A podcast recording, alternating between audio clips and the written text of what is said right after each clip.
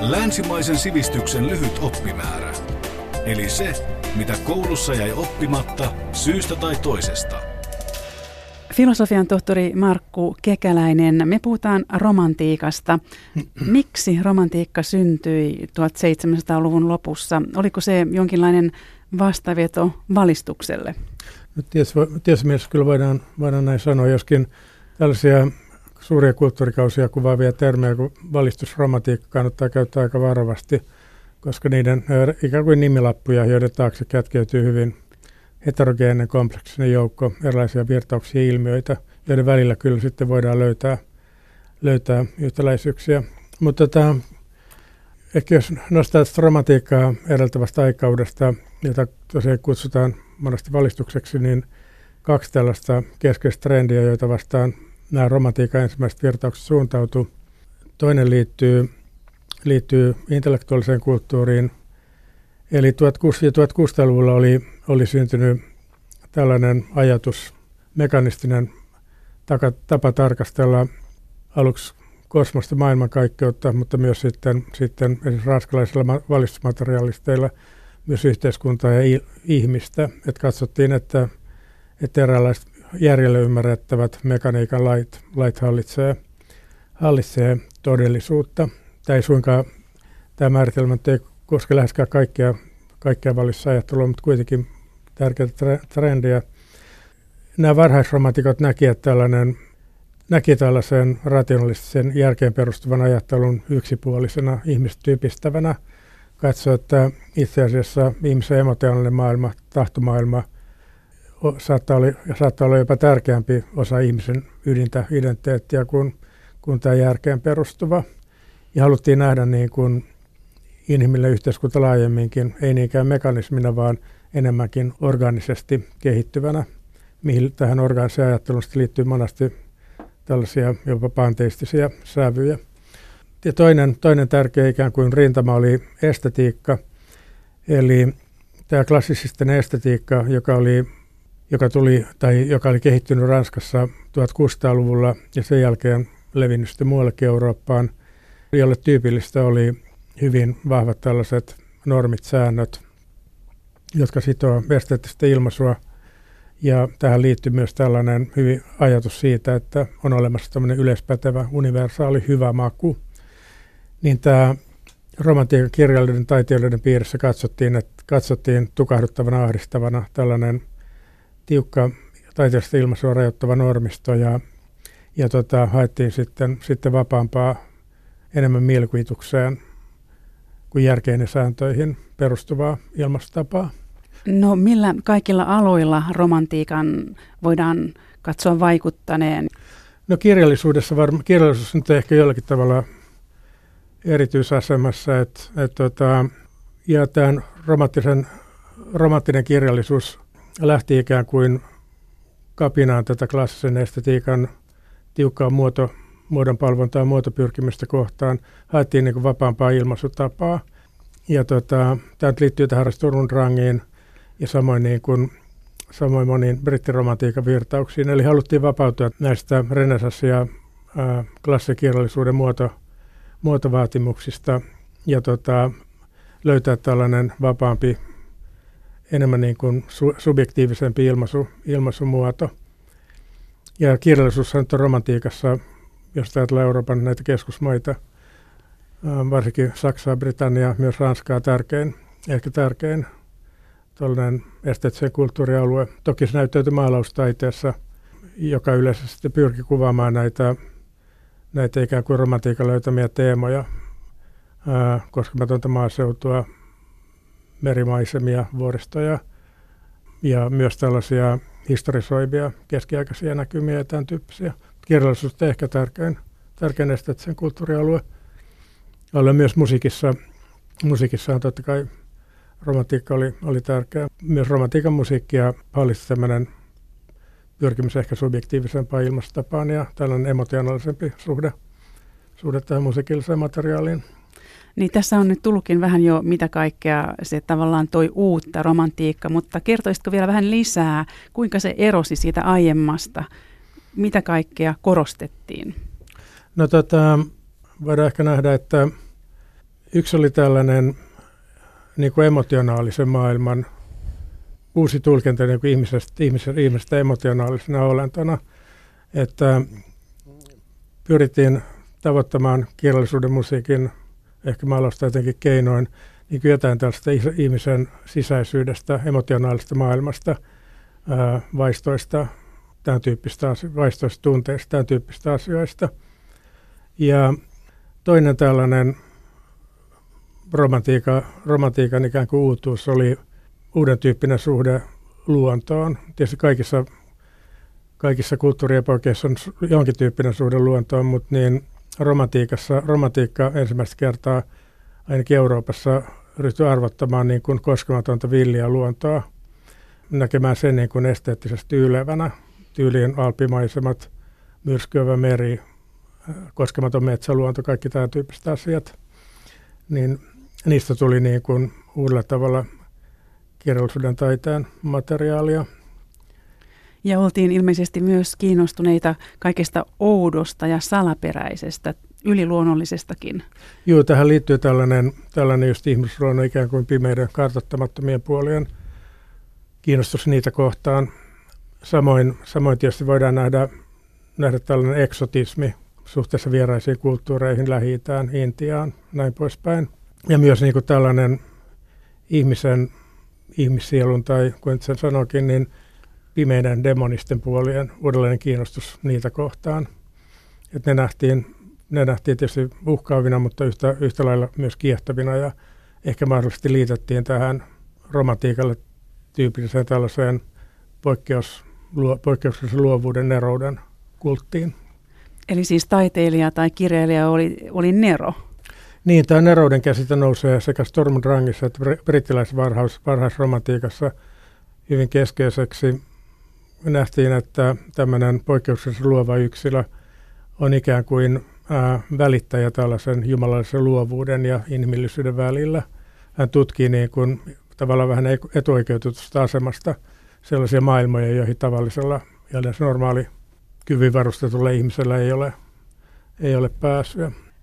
Kuinka läheisesti romantiikkaan liittyy sitten nationalismi? Oliko se usein siis kansallisromantiikkaa nimenomaan?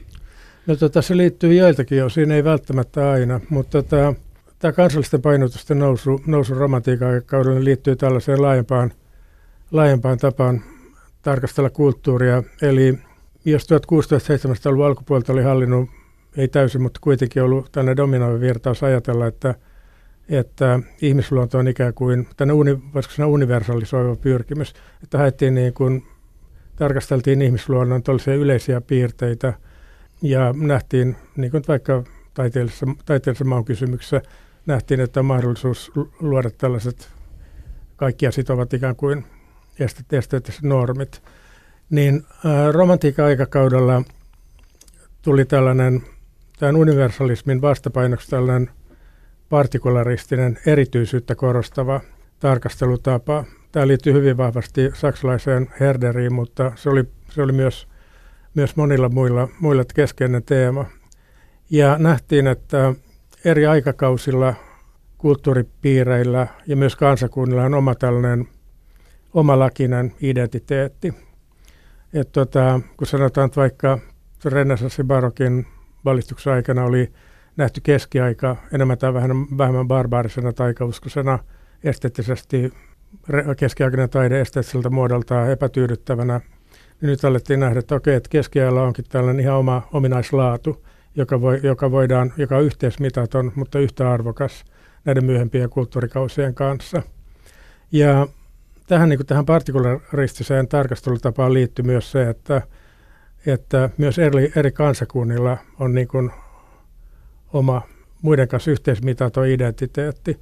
Ja tämän identiteetin ytimessä on kieli. Ja varsinkin Saksassa tämä näkemys kielestä tällaisen kansallisen identiteetin ytimenä muodostui hyvin tärkeäksi. Ja kieleenhän liittyy luonnollisesti kansainvälinen kirjallisuus, kansanrunous, sadut, kaikki tämän tyyppiset asiat. Eli syntyi tällainen, niin kuin modernia termiä käyttääkseni, tällainen kulttuurirelativistinen tarkastelutapa, joka näki niin kuin tällaisessa erityisyydessä tällaisen ihan, ihan vissin, vissin arvon.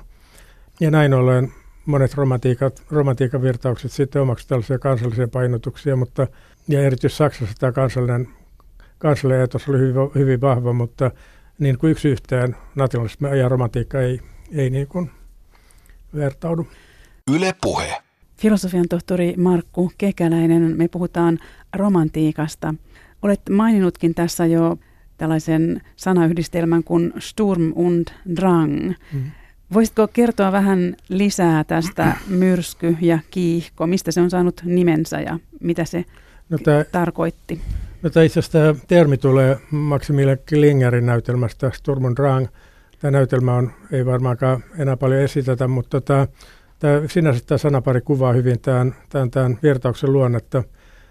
Se syntyi Saksassa ja ajoittuu tuonne aika tarkalleen 1770-luvulle.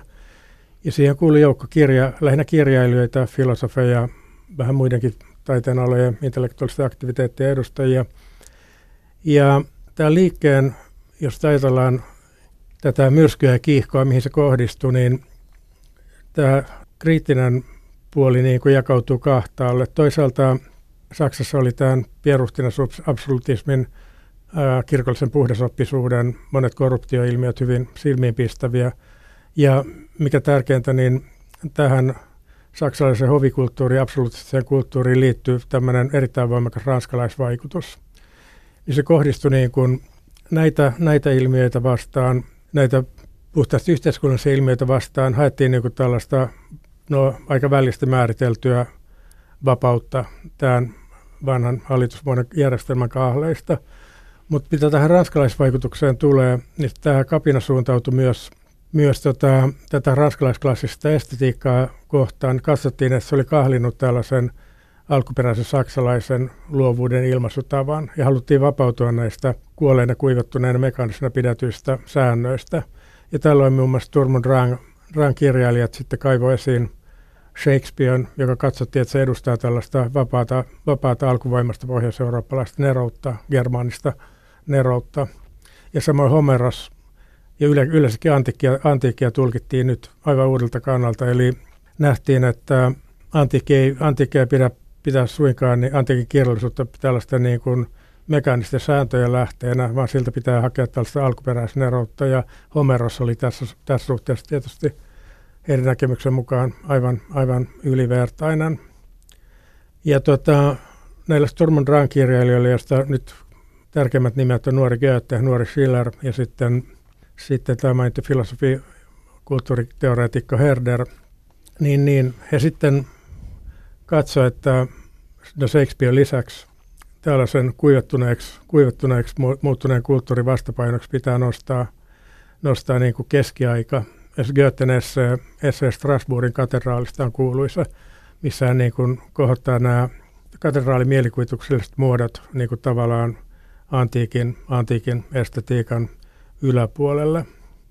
Ja sitten toinen, niin kuin tällaiseen, toinen aspekti on sitten vielä tämä tällainen ihmisen sisäisyys, innerlichkeit, eli tämä ihmisen sisäinen, sisäinen maailma, siellä liikkuvat emotiot, tahtoimpulssit, kaikki tällainen joutuu niin kuin, tulee niin kuin uudenlaisen tarkastelun kohteeksi, niin kuin Goethen tässä kuuluisassa Sturmun rankauden romaanissa Nuoren Wertherin kärsimykset, joka on kirjaromaani, joka kuvaa nuoren miehen tunnekuohua hänen, hänen niin kuin rakastettuaan toivottomasti ää, naimissa olevan naiseen tai kihloissa olevan naiseen. Niin Goethen ehkä merkittävin teos on kuitenkin Faust. Löytyykö siitä enää ripaustakaan romantiikkaa?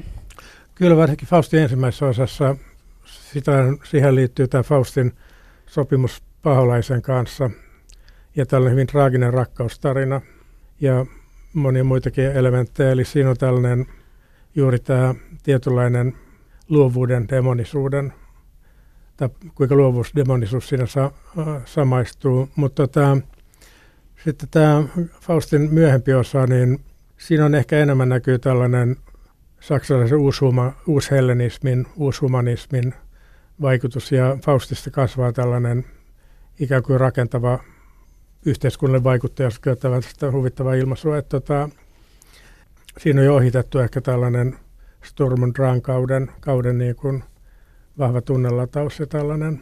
ikään kuin romanttinen individualismi. Ja sen näkökulma on ehkä enemmän tällainen jo yhteiskuntaan, yhteiskunnan kanssa sovitusta hake, hakevampi. No joskus on väitetty, että Goethe ja Schiller eivät halunneet mitenkään, että heidät liitetään romantiikkaan. Onko se totta?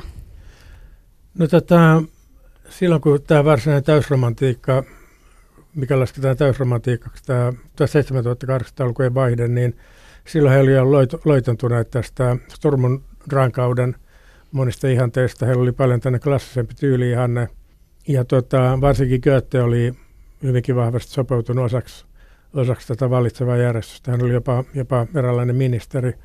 Ja Schiller, Schillerkin niin kuin haki niin kuin tällaista poliitti, esteettis-poliittisessa kirjoituksessa haki tällaista tapaa, kuinka, kuinka voidaan kasvattaa niin kuin tällaisen sivistyneitä kansalaisia tällaiseen vapaiden ihmisten yhteiskuntaan. Et siinä mielessä voidaan, voidaan nähdä, että he oli ohittanut tämän Sturmund rankauden tällaisen kiihkon, mutta mut Schillerin näytelmä Rosvot, joka on toinen tällainen Sturmund rankauden klassikko, on Schillerin ehkä läpimurtoteos, ehkä tärkeä nuoruuden teos, niin – siinä, siinä, siinä on löydettävissä hyvin niin kuin vahvassa, vahvassa mielessä niin kuin nämä Turmund Rangen keskeiset ideat. Siinä on kysymys rosvopäälliköstä, joka, tai henkilöstä, joka avautuu, ajautuu rosvopäälliköksi jouduttua tekemisiin erilaisten vääryyksien kanssa. Ja, ja tota, tässä näkyy kapina sekä tämän, tätä absoluutismia vastaan, mutta myös siinä on tämmöinen, voisiko kulttuurifilosofinen teema, eli Eli tämä Karl Moore, tämä Rosvo niin kuin näkee, että koko sivilisaatio on muuttunut tällaiseksi kuolleeksi, jäämättyneeksi. Ja hän niin kuin kapinoi hyvin eräällä tavalla anarkistisesti tätä, tätä järjestystä vastaan.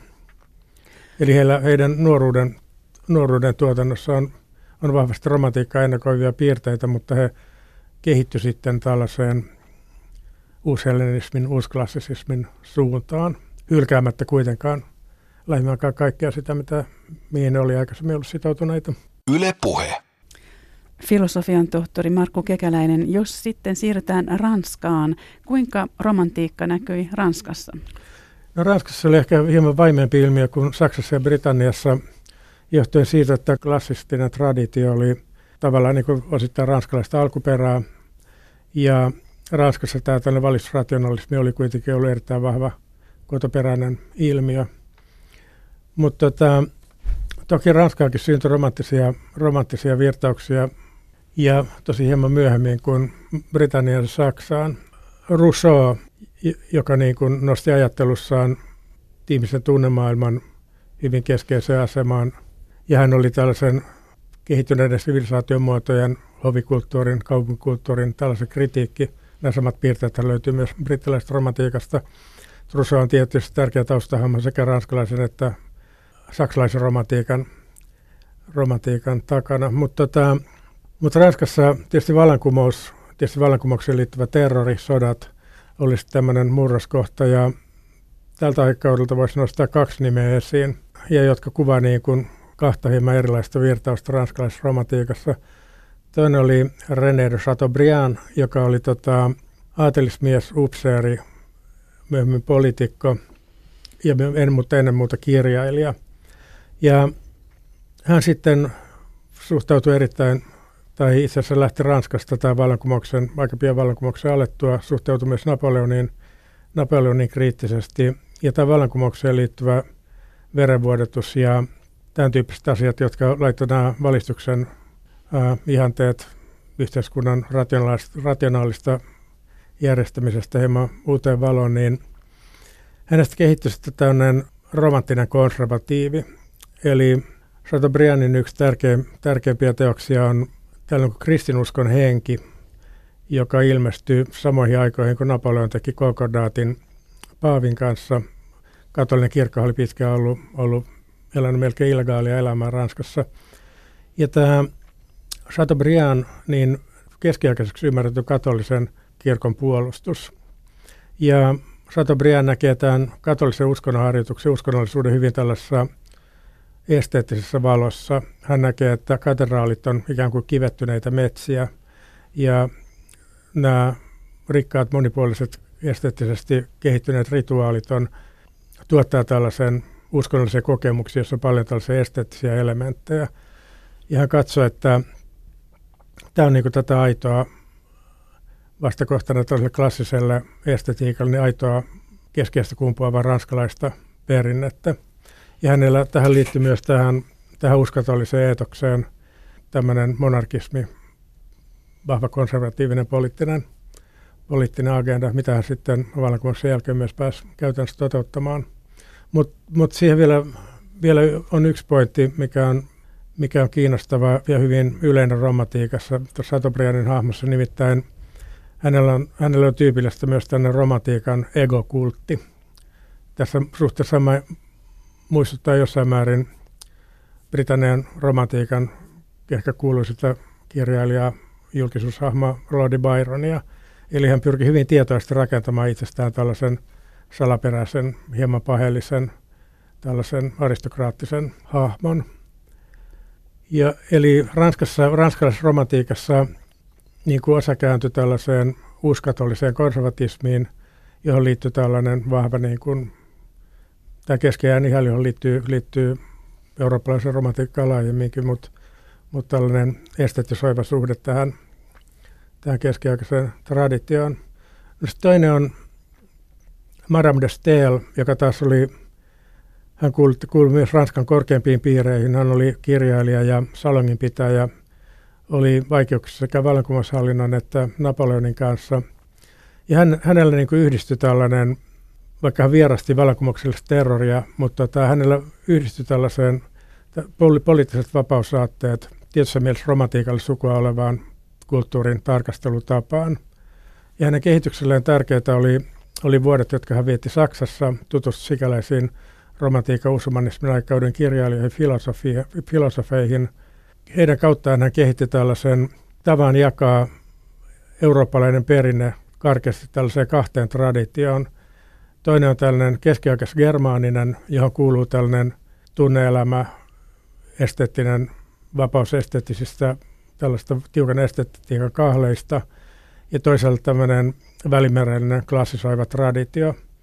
Mutta hän ei niin kuin välttämättä laittanut kumpaakaan niin kuin toisen yläpuolelle. Hän on kuitenkin kokeillut raskalaisen tradition edustaja, vaan näki, että nämä, nämä kaksi, kaksi perinnettä muodostaa kaksi eri näkökulmaa ihmisen sivilisaatioon. Ja hän arveli, että ne ehkä voi jollakin joskus muodostaa jonkinlaisen synteesin. Eli he, hänessä yhdistyy niin kuin tietynlainen tällainen romantiikan partikularismi, tällainen erityisyyden korostus – myös tällaisen valistuksen kaikuja olevaan tällaiseen universalistisempaan ja vapauseetosta painottavaan jos sitten, jos sitten siirrytään Englantiin, tässä tulikin jo mainittua Lordi Byron.